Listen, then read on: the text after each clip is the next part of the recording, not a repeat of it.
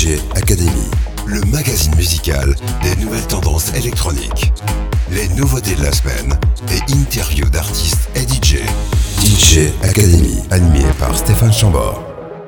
Salut et bienvenue pour DJ Academy, une émission qui propose du son qui peut provoquer un dégât des os au niveau de l'épiderme par un effet de sudation sur des musiques modernes.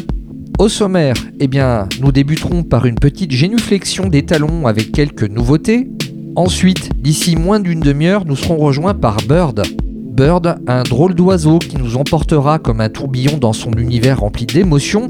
Nous évoquerons avec lui Alba, son tout premier EP édité par le label indépendant Yotanka.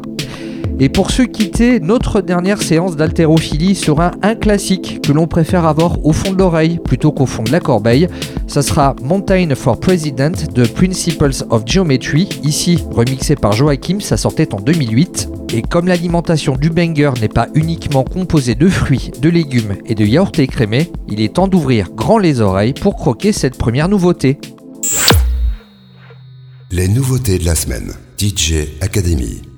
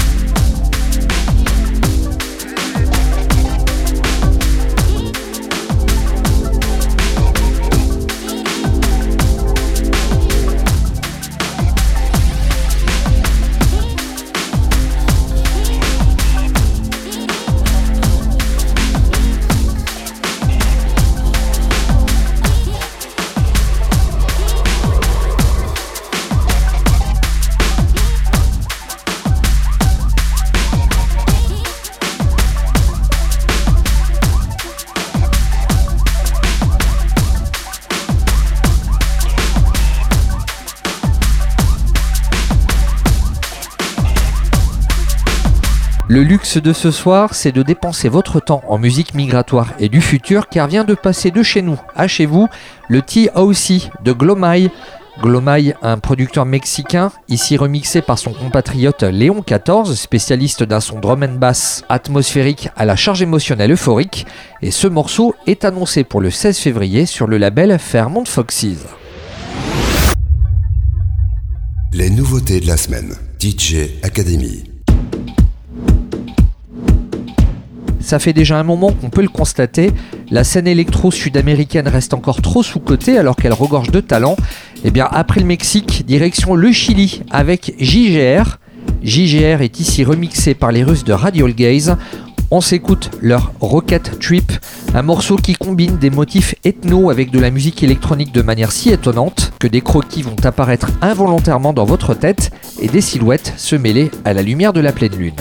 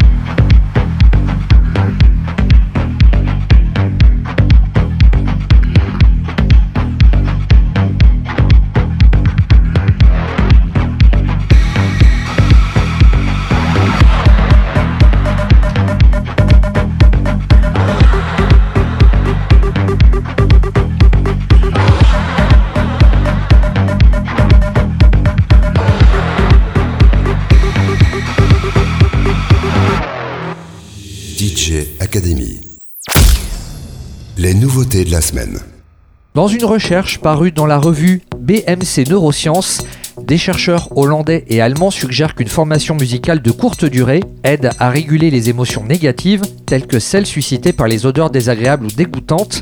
Et c'est à ce moment-là eh qu'arrive le disque de la musicienne Muso. Muso, dont le flair Vaporwave et Italo Disco a déjà fait ses preuves à plusieurs reprises. Son album fera office de formation accélérée, il s'appellera Royal Calin, sa sortie est programmée pour la mi-mars 2023 et à l'instant, première initiation avec un nouvel EP de remix de son morceau Poney Club. Poney Club était ici retouché par les Neuchâtelois Psycho Wezel. Pour la suite, j'ai choisi le duo Zabriskie avec un morceau façonné à la souris mais surtout avec beaucoup de poésie. Grow Distant nous permet de prendre la situation à la légère et voir vos pieds décoller de la planète Terre.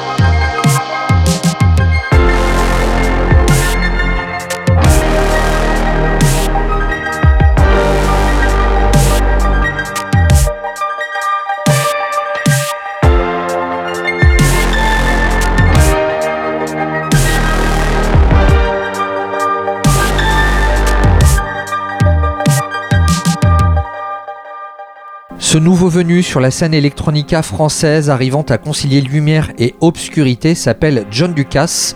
On vient de s'écouter son titre Heartbreak et c'est à retrouver dans son Transmute EP. DJ Academy. L'interview. L'interview. Notre invité est enfin en liaison par internet avec nous. Son nom de scène c'est Bird, Bird avec deux R. Bonsoir et bienvenue. Bonsoir, merci de m'accueillir. Et nous, nous sommes ravis que tu aies accepté cette invitation.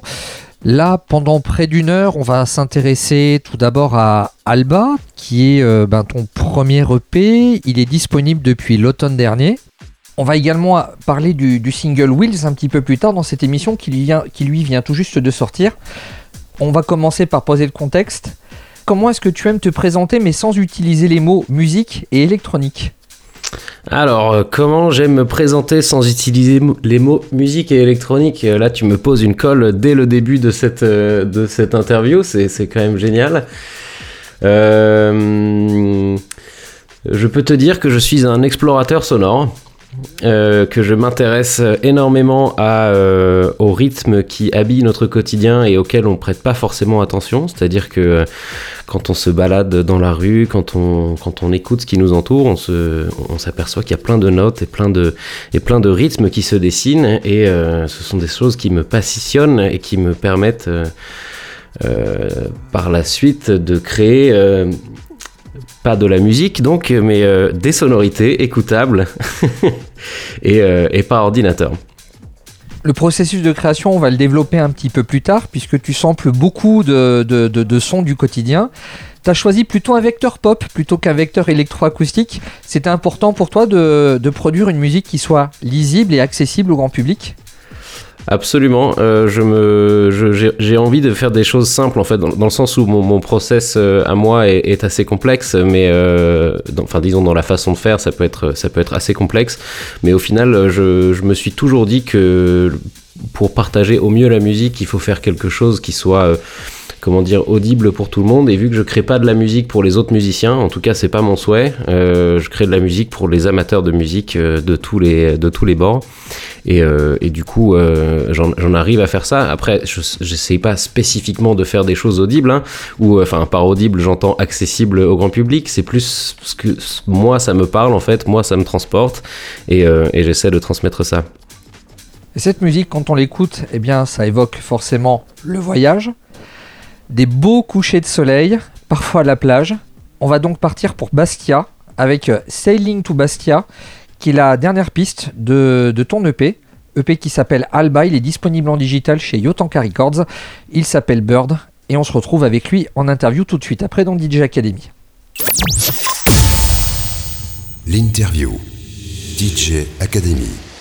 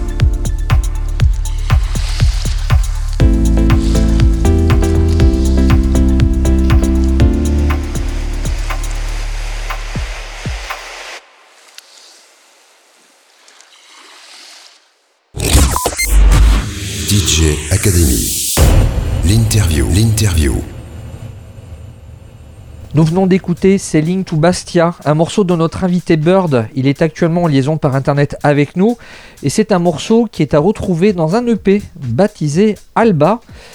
Alba, c'est quoi le sens de, ce mot? Parce que je me dis, euh, d'un côté, ça peut être un, prénom féminin, devenu très à la mode depuis la, la série Casa des Papels. C'est également celui d'une cité antique italienne. Alba, pour toi, c'est quoi? Alors Alba, c'est plein de choses en fait. Euh, Alba, c'est tout d'abord euh, effectivement un mot italien, donc qui signifie l'aube. Euh, moi, je suis, euh, je suis euh, italien en partie, donc ça, ça, ça joue pour moi. C'était important d'avoir un mot qui soit pas nécessairement français comme, comme premier titre de, de. Et justement, je trouvais que c'était un mot qui, qui, marchait bien parce que c'est mon premier EP en fait. Donc je le voyais comme l'aube d'un, d'un beau projet musical qui se dessine. Et donc c'est, et donc c'est le mélange de ces deux choses-là, l'aube, l'aube du projet et, et, et ce mot, ce mot italien qui a beaucoup de sens pour moi. Pour préparer l'interview, bah, je pense que j'ai fait comme n'importe qui. Je suis allé sur Google, j'ai tapé ton vrai nom et ton vrai prénom dans le civil. Et là, ben, plutôt que de retrouver une page euh, musicale, j'ai découvert un profil LinkedIn qui résume euh, le parcours d'un directeur marketing et d'un expert en communication. Finalement, pour toi, la musique, c'est un sas de décompression alors ça l'a été pour longtemps. En fait, euh, effectivement, euh, tu, as, tu as bien euh, stalké mon profil en ligne. et comme tu l'as dit, pendant de longues années, j'étais j'étais au bureau le jour et, le Batman musical la nuit. Et je trouve que cette analogie est très amusante. En fait, j'ai fait pendant très longtemps de la musique à côté de mon travail, un peu guidé par la carrière modèle qu'on nous impose, ou en tout cas qu'on nous suggère quand on est jeune et qu'on sort du lycée. Et c'est vraiment à, l'issue de ces, de ces 8 ans de, travail euh, de, marketing dans le cadre très professionnel que et c'est enfin disons c'est vraiment pendant le confinement en fait que euh, qu'il y a quelque chose qui s'est passé en moi où j'ai décidé de d'inverser les deux c'est-à-dire partir sur la musique au premier plan et euh, laisser le reste de côté. Donc en fait on peut dire que la passion a pris le dessus sur le travail et aujourd'hui aujourd'hui je fais que de la musique effectivement c'est c'est de ça dont je vis et, et c'était la meilleure décision je pense que j'ai prise cette décennie ton projet musical, tu l'as amorcé en 2018. Oui. Ce qu'on peut lire dans ta biographie, c'est que tu t'inspires des sons du quotidien comme euh, le vélo, la mer, les galets. Ces prises de son, tu les tritures, tu les malaxes, et pourtant le résultat sonne quand même très organique. Oui. Quand on écoute mes musiques, euh, je pense pas qu'on entende les samples que j'enregistre. Donc effectivement, euh, dans les dans Sailing to Bastia, il y a des galets, il y a du sable, il y a le son de la mer. Dans un autre morceau qu'on écoutera peut-être tout à l'heure, qui s'appelle Wheels, il y a euh, il y a des, les, les, sons que j'ai enregistrés sur mon vélo, le, le, la, la, sonnette, les roues, les freins, etc. Et donc ça, c'est des choses qu'on peut plus ou moins percevoir quand on écoute la musique, parce que les sons, je les je les triture, je les travaille tellement qu'à la fin, ils deviennent des, des éléments musicaux dedans. Et par-dessus ça, j'ajoute euh, des grosses couches de synthé, de basse, euh, d'arpège qui sont très lourdes. Et du coup, tout ce, tout ce gros mélange donne ma musique.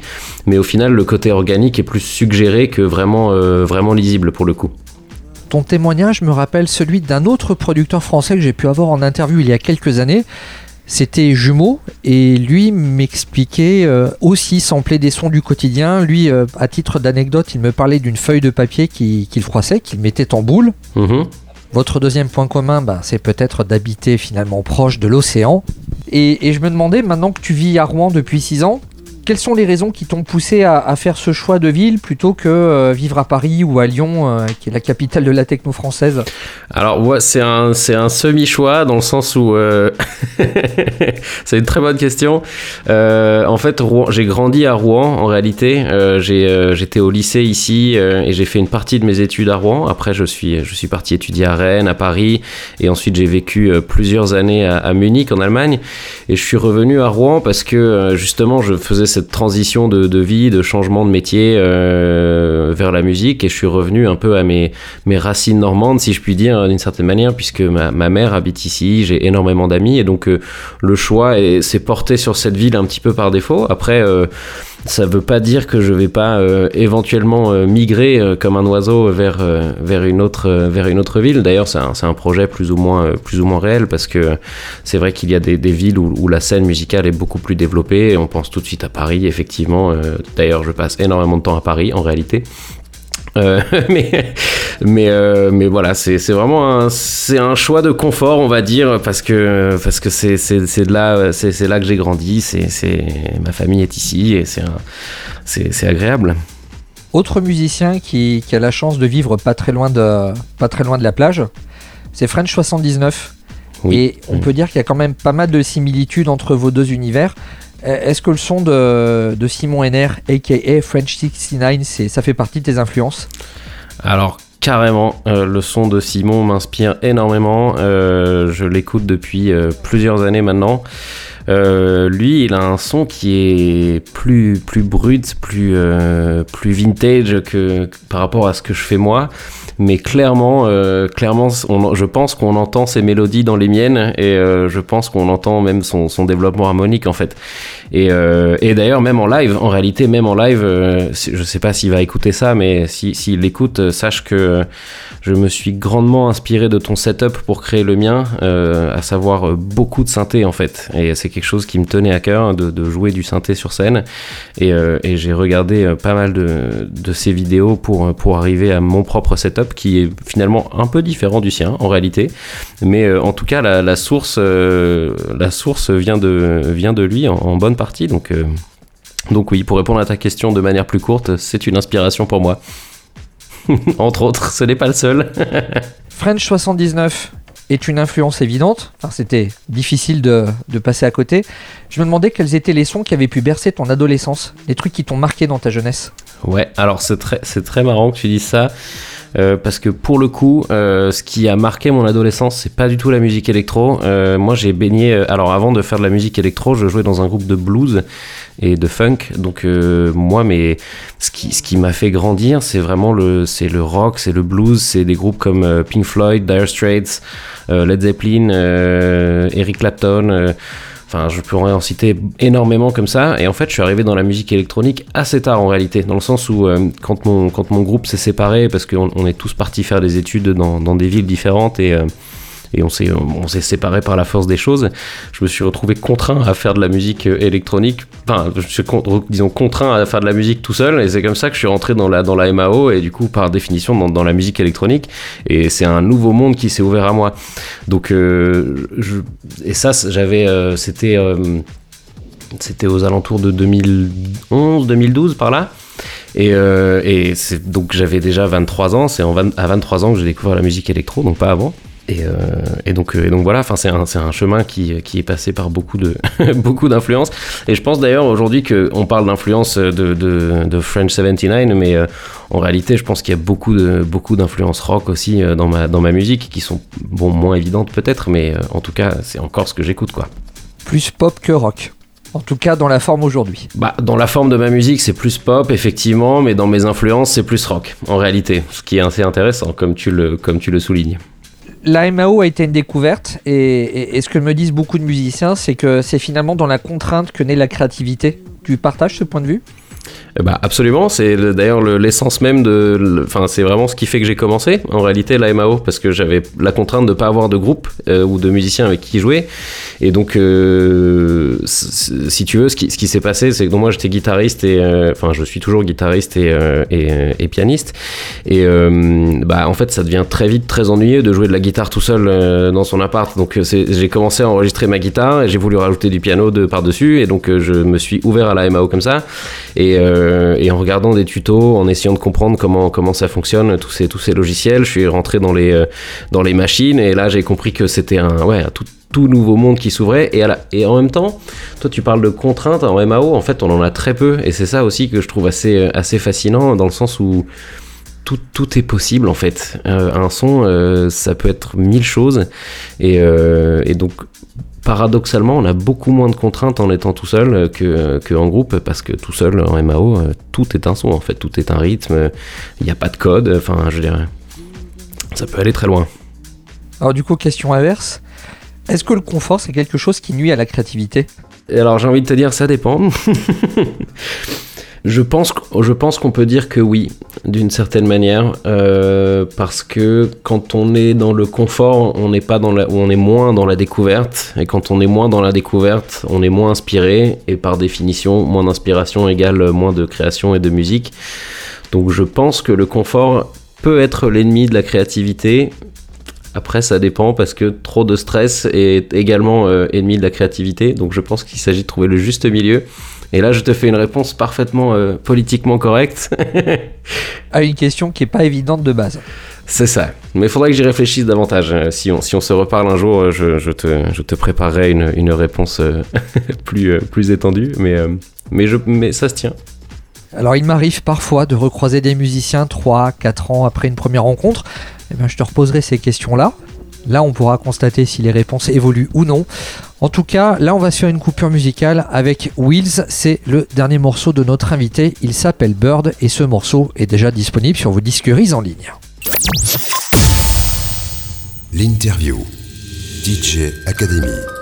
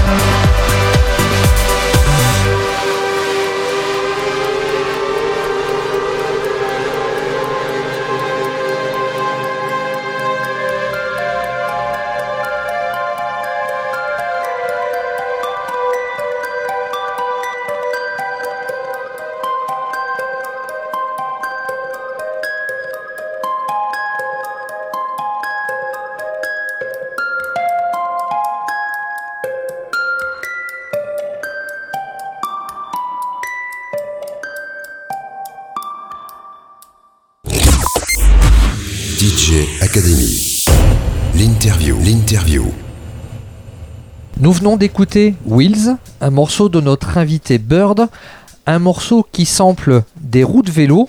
Personnellement, à la première écoute, je pensais qu'il s'agissait d'une boîte à musique. Est-ce que tu pourrais nous expliquer, Bird, l'histoire de ce morceau, comment il est né?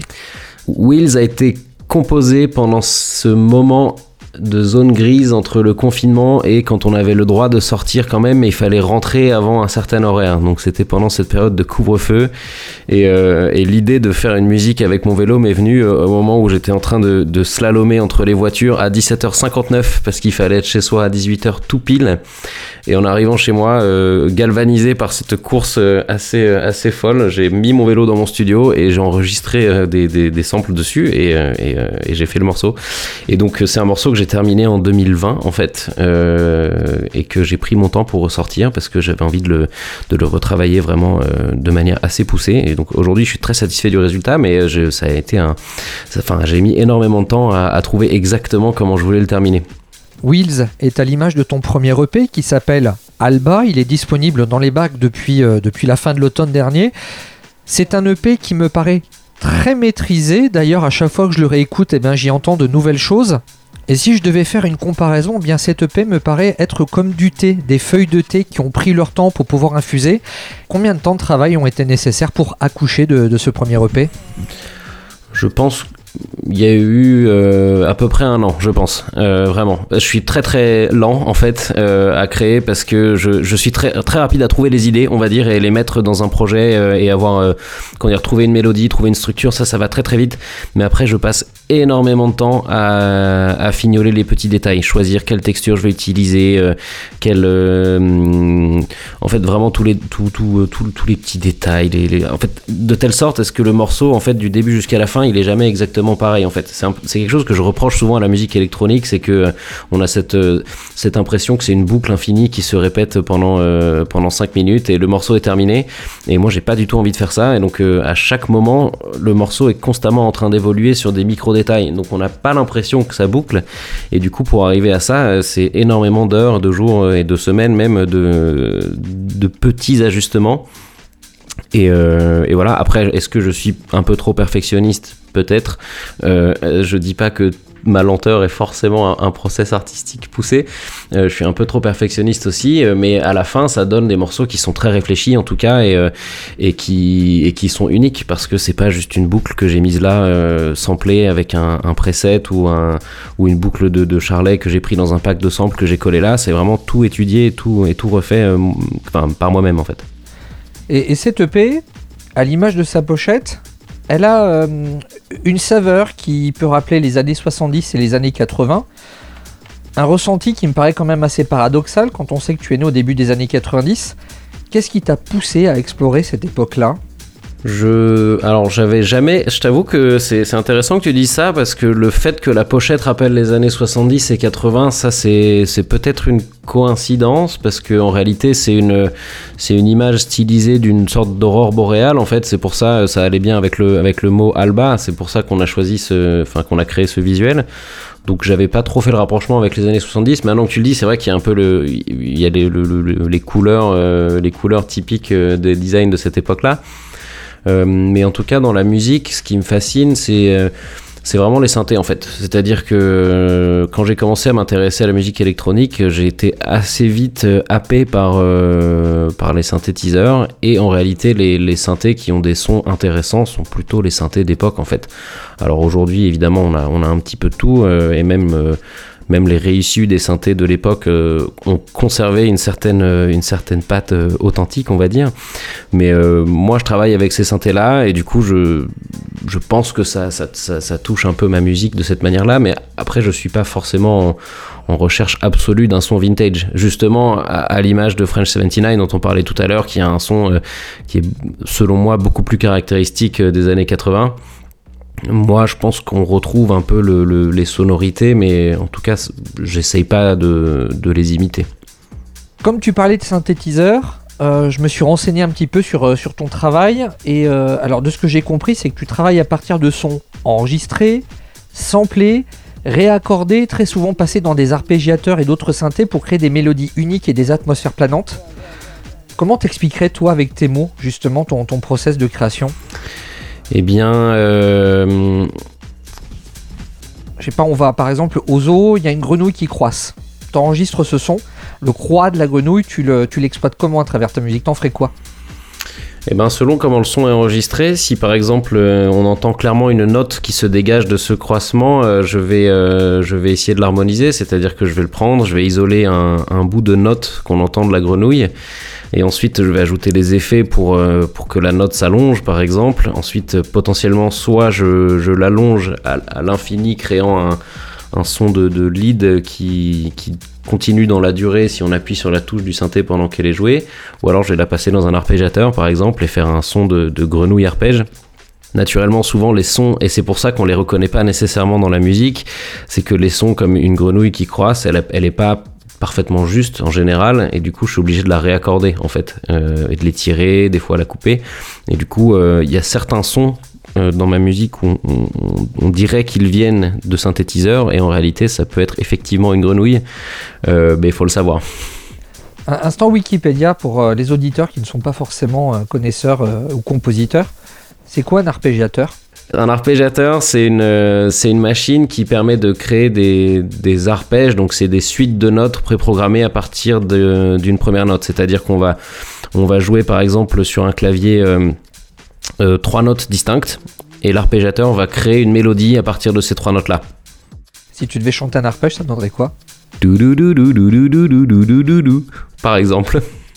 Au moins comme ça c'est parlant. oui. et après tu parlais de réaccorder, donc toujours instant Wikipédia. J'entends les musiciens parler de réaccorder leur guitare, mais réaccorder un son en musique électronique, c'est la première fois que j'entends ça. D'accord, et ben très bien. Donc en musique électronique, on appelle ça pitcher d'ailleurs, et pas réaccordé. Donc euh, moi-même, moi-même, j'ai utilisé un terme qui est pas le terme dédié, mais en gros, quand on pitch un son, c'est-à-dire qu'on on change sa tonalité. Donc on part d'un son de base et on le retravaille pour le rendre soit plus aigu, soit plus grave, dans l'objectif qui rentre dans une gamme en fait. C'est-à-dire qu'une grenouille, par exemple, qui chante euh, sur une note qui n'en est pas vraiment une, on peut la faire chanter en do si on le voulait. euh, par exemple via le logiciel. Et une fois qu'on a le do, eh bien on peut jouer toute la gamme avec le son de cette grenouille. Dans le morceau Void Loop, la boucle elle part de quoi? Alors Void Loop, euh, effectivement, et là tu, tu me parles du morceau qui, euh, qui est l'exception à la règle des sons préenregistrés. Void Loop n'en a pas. En réalité, Void Loop, je l'ai alors je l'ai composé autrement. En fait, Euh, j'ai créé la mélodie à partir d'un programme informatique que j'ai codé moi-même. En fait, c'est-à-dire que les notes de Void Loop sont générées par un, par un petit bout de code que j'ai écrit moi-même. Et Void Loop, c'est une référence à, c'est une référence au langage Arduino, qui est un, qui un, comment dire, un, un micro-ordinateur qui permet de faire un tas de choses fantastiques. Euh, et donc voilà, Void Loop, c'est un morceau qui est plutôt codé en fait que, que avec des sons euh, faits, euh, enfin disons enregistrés. Alors après, maintenant que j'y réfléchis, je sais pas, je crois qu'il y a J'en ai forcément utilisé, mais rien, rien de, de, particulièrement fascinant à raconter. J'ai certainement tapé dans mes mains, peut-être pour faire des percussions, c'est possible, mais je ne me souviens plus, je t'avoue. Ah Oui, puisque c'est avec ce morceau que, que l'histoire de Bird sur disque elle avait commencé. Tout à fait. C'était le premier single.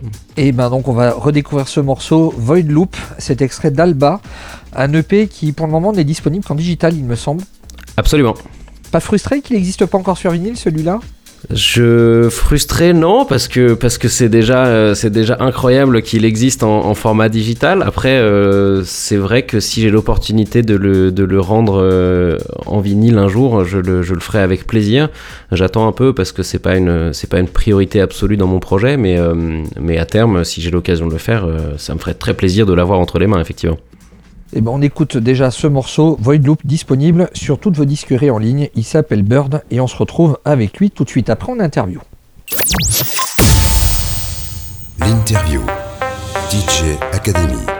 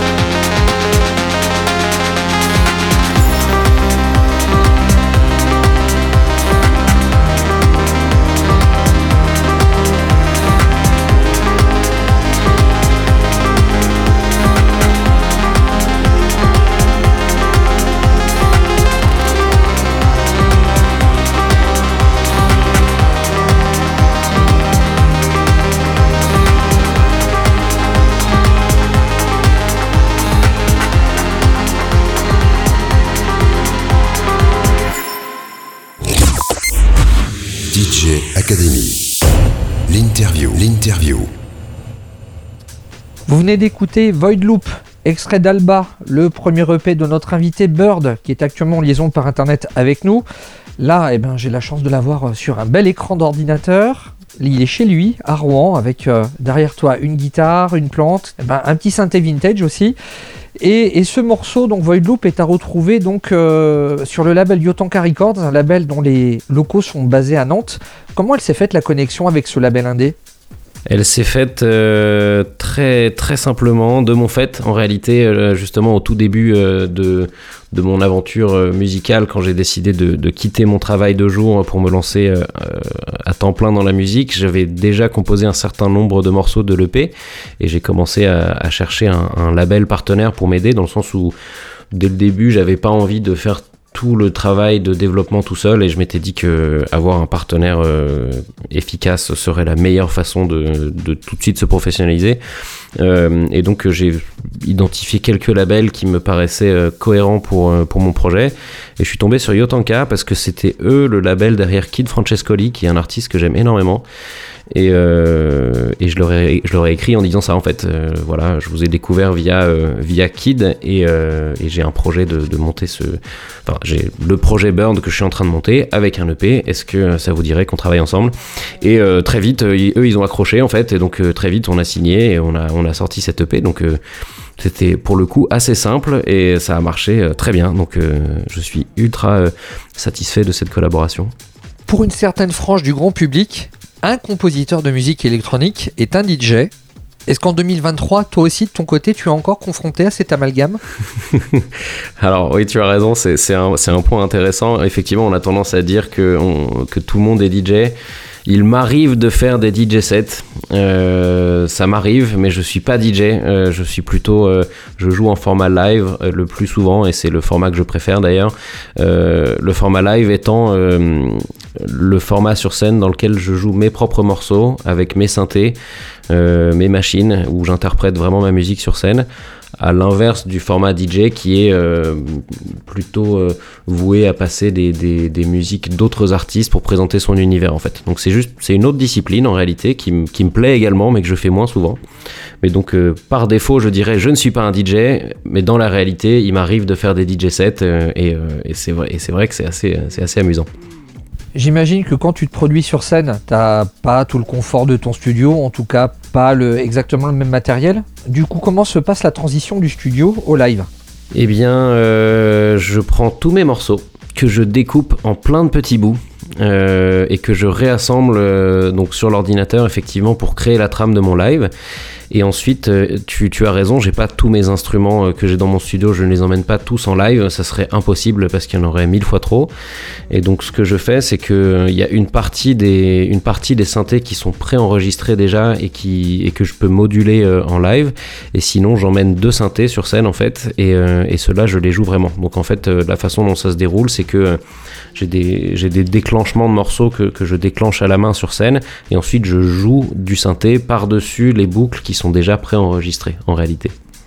J'espère que ça a du sens. J'espère que ça a du sens pour quelqu'un qui euh, qui connaît pas trop, euh, mais euh, j'ai essayé de faire ça au plus simple. Jusque là, ça va, ça, ça, reste ça reste compréhensible. Tant qu'on en est à parler mobilette, est-ce qu'il y a un synthétiseur avec lequel tu t'amuses plus qu'un autre? Mon synthétiseur préféré, euh, c'est celui que tu vois actuellement derrière moi, mais que vous ne verrez pas euh, dans l'interview. C'est le Subsequent 37 de chez Moog, qui est un synthé euh, pour le coup moderne, mais qui a un son vintage. et c'est un synthé qui est réputé pour faire des, des basses en fait. et c'est celui qui aujourd'hui m'offre le plus de possibilités soniques, et c'est celui avec lequel je m'éclate le plus, autant en studio que sur scène d'ailleurs. Et justement, dans ton processus créatif, le meilleur test pour un morceau, ça reste le live ou finalement euh, peut-être le studio et, ton entourage, les copains ou peut-être ta maison de disques? Alors le meilleur test, alors oui tout à fait, l'entourage, euh, joue beaucoup, euh, même si l'entourage peut donner des, fausses pistes parfois. Le meilleur test pour moi, c'est deux choses. La première, c'est de laisser le morceau euh, sans l'écouter pendant plusieurs semaines et ensuite y revenir. Et souvent, ça me donne une assez bonne indication de si euh, ce que j'ai fait me convient par rapport à, par rapport à ma direction.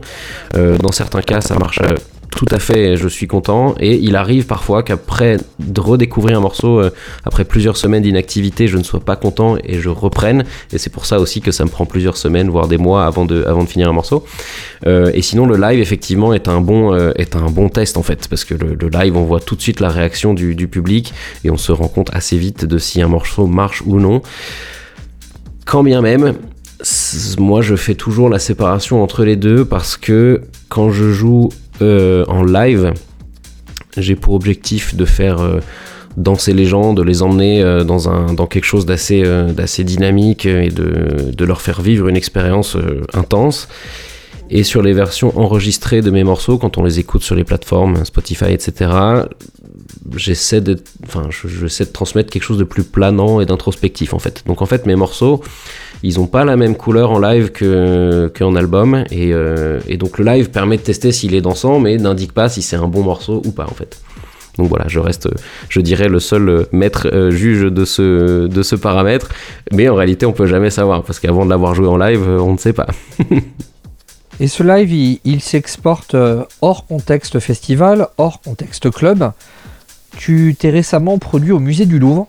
Et là, j'aimerais qu'on marque un petit temps de pause et que tu nous parles et là, j'aimerais qu'on reste un petit moment sur cette anecdote parce qu'elle est quand même pas, euh, elle est quand même pas anodine. Qu'est-ce que ça fait de jouer au Louvre? Jouer au Louvre, c'est euh, une expérience euh, hors du temps, effectivement, comme tu le disais tout à l'heure, c'est incroyable. c'est quelque chose que je ne pensais pas faire si tôt dans mon, dans mon projet, en tout cas. Euh, et c'est vraiment beau parce que c'est un, un contexte de jeu. Euh, enfin, disons, le, Louvre est un, est un lieu qui ne se prête pas à la musique électronique ou à la musique amplifiée d'une manière générale. Et c'est ce qui rend l'expérience euh, d'autant plus intéressante.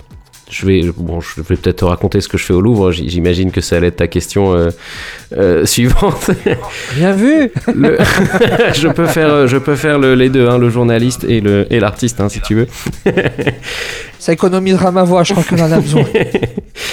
Donc euh, le Louvre m'a invité à composer euh, des six morceaux pour six de leurs tableaux de leur collection permanente en fait. Et, euh, donc, j'ai composé ces, ces, morceaux avec en tête l'idée d'animer les images en fait, de donner vie à des, à des tableaux qui sont statiques on va dire. Et donc j'ai créé des morceaux et ces morceaux, je les joue une fois par mois. Donc euh, entre ça a commencé en octobre et jusqu'en juin, une fois par mois, un vendredi par mois, je vais dans le je vais dans le Louvre avec un avec deux synthés, euh, deux enceintes que je pose sur un chariot mobile en fait. Et du coup, j'accompagne un groupe de visiteurs euh, réduits à écouter les musiques tableau par tableau. En fait, donc je joue une musique, ensuite j'interagis avec euh, avec le public et on, on, échange en fait littéralement sur euh, sur ce qui a été ressenti, soit par moi, soit par eux, parce que chacun s'approprie la musique et, et l'image d'une manière différente. Et vu qu'on est en petit groupe, ça permet ça. Et donc on échange des impressions, on échange des choses, et puis après on bouge, euh, enfin on, on, avance au tableau suivant où je joue une deuxième musique et, euh, et, ça continue comme ça. Donc ça prend vraiment la forme d'une visite guidée et littéralement c'est ça en fait. Donc ça dure une heure et demie, je joue six morceaux et c'est une visite guidée entre, entre musique et tableau et euh, partage d'impressions, partage d'émotions et donc c'est très très beau de, de, faire ça dans ce format-là, surtout dans un musée comme le Louvre qui est, qui est, qui est, qui est gigantesque et qui est mais qui est très beau en fait, parce que ce sont des, chefs-d'œuvre quand même qui sont mis en musique, et, euh, c'est très impressionnant pour moi de, faire ce travail. Est-ce qu'il y a un commentaire d'un visiteur qui t'a touché, ému, surpris, étonné, amusé? Ouais, bah, absolument. En fait, euh, déjà, le, fait, comme tu dis, on n'est pas dans un contexte club ou euh, grande scène, donc c'est très intimiste en fait, parce que cette visite est limitée à 15 personnes à chaque fois, donc c'est vraiment un petit groupe. Euh, je pense le, le, compliment ou le commentaire qui m'a le plus touché, c'est quelqu'un qui m'a dit à la fin euh, qu'il regardait le tableau avant que je joue et qui pendant la musique fermait les yeux en fait et se laissait plus transporter par la musique que ce qu'il voyait et du coup euh, pour moi c'est un, immense compliment parce que on est face à des tableaux euh, qui sont peints par des grands maîtres et, euh, humblement j'arrive avec avec ma musique en fait qui qui, bon, euh, manifestement lui a beaucoup plu, mais, euh, mais moi ça me touche énormément de, de, se dire que cette personne a fermé les yeux et n'a pas regardé le tableau et s'est laissé transporter par la musique à la place en fait. Et donc effectivement ça c'est quelque chose qui m'a plutôt ému, euh, je, je, dois t'avouer. Après, c'est tout le, c'est vraiment tout le, tout, tout le, toute la déambulation qui est belle parce que vu qu'on est très proche du public, j'arrive vraiment à voir les réactions des gens en fait qui sont, qui sont surpris, qui sont étonnés, qui, qui vivent le musée différemment finalement et, et, et, voilà. Et le dernier truc que je peux te dire que je trouve fascinant, c'est que tout le monde a quelque chose à dire une fois que j'ai fini de jouer, en fait. C'est-à-dire qu'il n'y a pas ce moment étrange où on donne la parole à un public et personne pose de questions. C'était une crainte que j'avais au tout début, euh, avant la première, euh, la première de cette performance. Et en fait, c'est l'inverse qui se produit, c'est-à-dire que les, visiteurs ont tellement envie de partager que je suis obligé de couper court, sinon la visite durerait trois heures, en fait. Et je trouve ça fantastique. Est-ce que la prochaine étape, ce serait la composition d'une BO de film? Ah, je pense que tu commences à me connaître euh, en si peu de temps. Mais oui, euh, effectivement, euh, j'aimerais énormément composer la BO d'un film. C'est quelque chose qui me tient vraiment à cœur. j'aime beaucoup la musique à l'image. déjà, bon bah effectivement avec le, travail avec le Louvre, c'est vrai que c'est de la musique à l'image, mais pour le coup une image non animée. j'ai déjà fait des musiques pour des publicités, des courts métrages, des choses comme ça, et c'est un exercice que j'ai vraiment adoré. Et donc euh, la prochaine étape, euh, BO de film, euh, carrément, quand tu veux. Effectivement. Je, pas nécessairement d'en faire mon activité principale, j'aime beaucoup faire ma propre musique hein, et, jouer sur scène, c'est quelque chose qui me plaît énormément, donc je pense que j'aurai toujours cet aspect-là dans mon, travail. Mais au, moins une fois dans ma vie, si je peux faire une BO de film, c'est vrai, vrai que ça me ferait bien plaisir. Ou une synchronisation pour une célèbre chaîne de fast-food et là, je pense au morceau Diamond Veins de, French 79 dont on parlait tout à l'heure. D'accord. Bah le synchro, oui, bah synchro toujours, hein, euh, carrément. McDonald's, euh, bon, moi je suis pas ultra fan de cette marque, donc euh, je je peux je veux pas trop me prononcer. J'espère que ça serait une autre synchro que, que celle-là, mais mais oui, la synchro, effectivement toujours. Surtout que là, c'est ce serait ma propre musique, ce qui est ce qui est très intéressant. J'en ai eu une déjà avec avec Renault en fait, en l'occurrence l'année dernière pour le titre No Time to Shine, qui est qui est également dans le P. Donc voilà, effectivement, c'est des choses qui sont, assez amusantes, mais c'est pas le même contexte parce que du coup c'est une musique qui a été créée hors contexte et qui est placée sur d'autres images. C'est pas le même exercice, mais c'est toujours, toujours amusant de voir sa musique euh, dans un autre contexte qu'on n'avait pas imaginé euh, en la créant. Et il paraît que c'est très bien rémunéré les synchros pour la pub. Alors ça dépend des synchros, euh, mais oui, ça dépend. En fait, ça dépend du format et où elle est diffusée. Dans mon cas, c'était une synchro pour un, film publicitaire web, donc euh, c'est bien rémunéré, mais c'est pas non plus, euh, ça change pas la vie. mais oui, ça peut monter très très très haut la synchro effectivement selon là où on tombe. Tu viens d'évoquer le morceau No Time to Shine qu'on va s'écouter tout de suite après. C'est un morceau on va dire, hors catégorie de ton répertoire, puisque c'est le seul dans lequel il y a un chant. Qui est cette chanteuse qui t'accompagne Cette voix appartient à Anna, qui est ma compagne. Euh, avec qui on a écrit ce morceau euh, ensemble en réalité. Et euh, la raison pour laquelle je l'ai je l'ai convié à ce morceau, c'est que quand je l'ai composé, je c'était c'est venu d'instinct en fait j'ai eu envie qu'elle chante dessus en fait et donc on l'a fait on l'a fait comme ça j'ai pas d'autre explication que juste ce morceau manquait d'une voix et je savais qu'elle avait la voix pour le faire pour le rappeler, Bird, ton premier EP Alba est disponible depuis la fin octobre sur le label Yotanka. On peut supposer que la prochaine étape ce sera celle d'un album. Et est-ce que tu crois encore au format album vu l'évolution de la consommation de la musique? Ça c'est une excellente question. Euh, moi j'ai envie de faire un album parce que euh, je trouve que c'est l'opportunité euh, pour un artiste euh, de raconter une histoire sérieuse. Un EP, c'est bien parce que euh, c'est déjà un, assemblement de titres et on, peut déjà effleurer le sujet, mais je, moi je vois un album comme un long métrage en fait. Donc euh, j'ai envie de faire un album. C'est pas encore prévu parce que j'ai pas encore décidé la thématique que j'ai envie d'aborder sur, sur cet album. Mais un jour j'ai envie d'en faire un et j'ai envie que cet album raconte une histoire du début jusqu'à la fin en fait. Et ça soit pas juste un, un empilement de titres qui sont mis là. Parce qu'effectivement, ce format album, à part le fait qu'il y ait euh, plus de, je sais plus c'est quoi la limite, mais peut-être 6 ou 7 titres euh, minimum ou 8, je sais plus, non, combien? Plus? Aujourd'hui, un album, on l'appréhende plus en termes de durée, je dirais 40-42 minutes, histoire que ça puisse tenir sur les deux phases d'un 33 tours. Et bah ok, donc euh, mais ça mais ça revient au même. En fait, euh, en gros, si euh, si le but, si l'objectif c'est juste d'arriver à 40 minutes de son pour tout condenser sur un seul disque, je trouve que ça n'a pas d'intérêt. Par contre, si c'est dans l'objectif de de prendre son temps avant de raconter une histoire, là ça devient intéressant. C'est-à-dire on fait une longue intro par exemple, on, on explore des choses, on, avance de, de, quelque chose pour aller vers quelque vers une autre conclusion par exemple. Ça je trouve ça intéressant à la manière des grands albums des années 80 ou, ou 70, hein, effectivement, qui sont pas là par hasard. Et, euh, et, en musique électro, ça manque souvent. Je trouve que en musique électro, on a tendance à faire des EP ou des albums où c'est juste un enchaînement de morceaux. Euh, voilà, c'est une tracklist qu'on a décidé et, on balance ça là. Et euh, il y a 40 minutes de son ou 12, 12 titres, mais parfois je trouve que ça manque de, cohérence. Donc voilà, je prends mon temps pour l'album parce que le jour où je le fais, ça sera un truc réfléchi. Euh, donc, euh, vu mon rythme, ça prendra 5, euh, ans ou 6 ans. Hein. non, je plaisante, mais, tu, vois ce que je veux dire. Donc voilà, en gros, quand je me sentirai prêt, je ferai un album, mais pour l'instant, je m'en tiens, aux, EP qui sont des formats plus, accessibles quand on, est à l'aube d'un projet, je trouve. Ça me paraît être une bonne conclusion.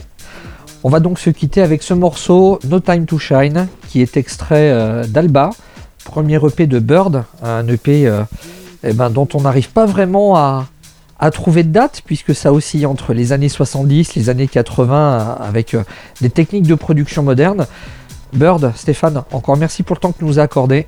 Merci à toi pour l'invitation. Et au plaisir de, reparler process de création peut-être d'ici quelques mois. Voilà, tu pourras me reposer les mêmes questions et je te, je te dirai si les réponses ont évolué. Avec plaisir. Bonne soirée à toi. À bientôt. À bientôt. L'interview. DJ Academy.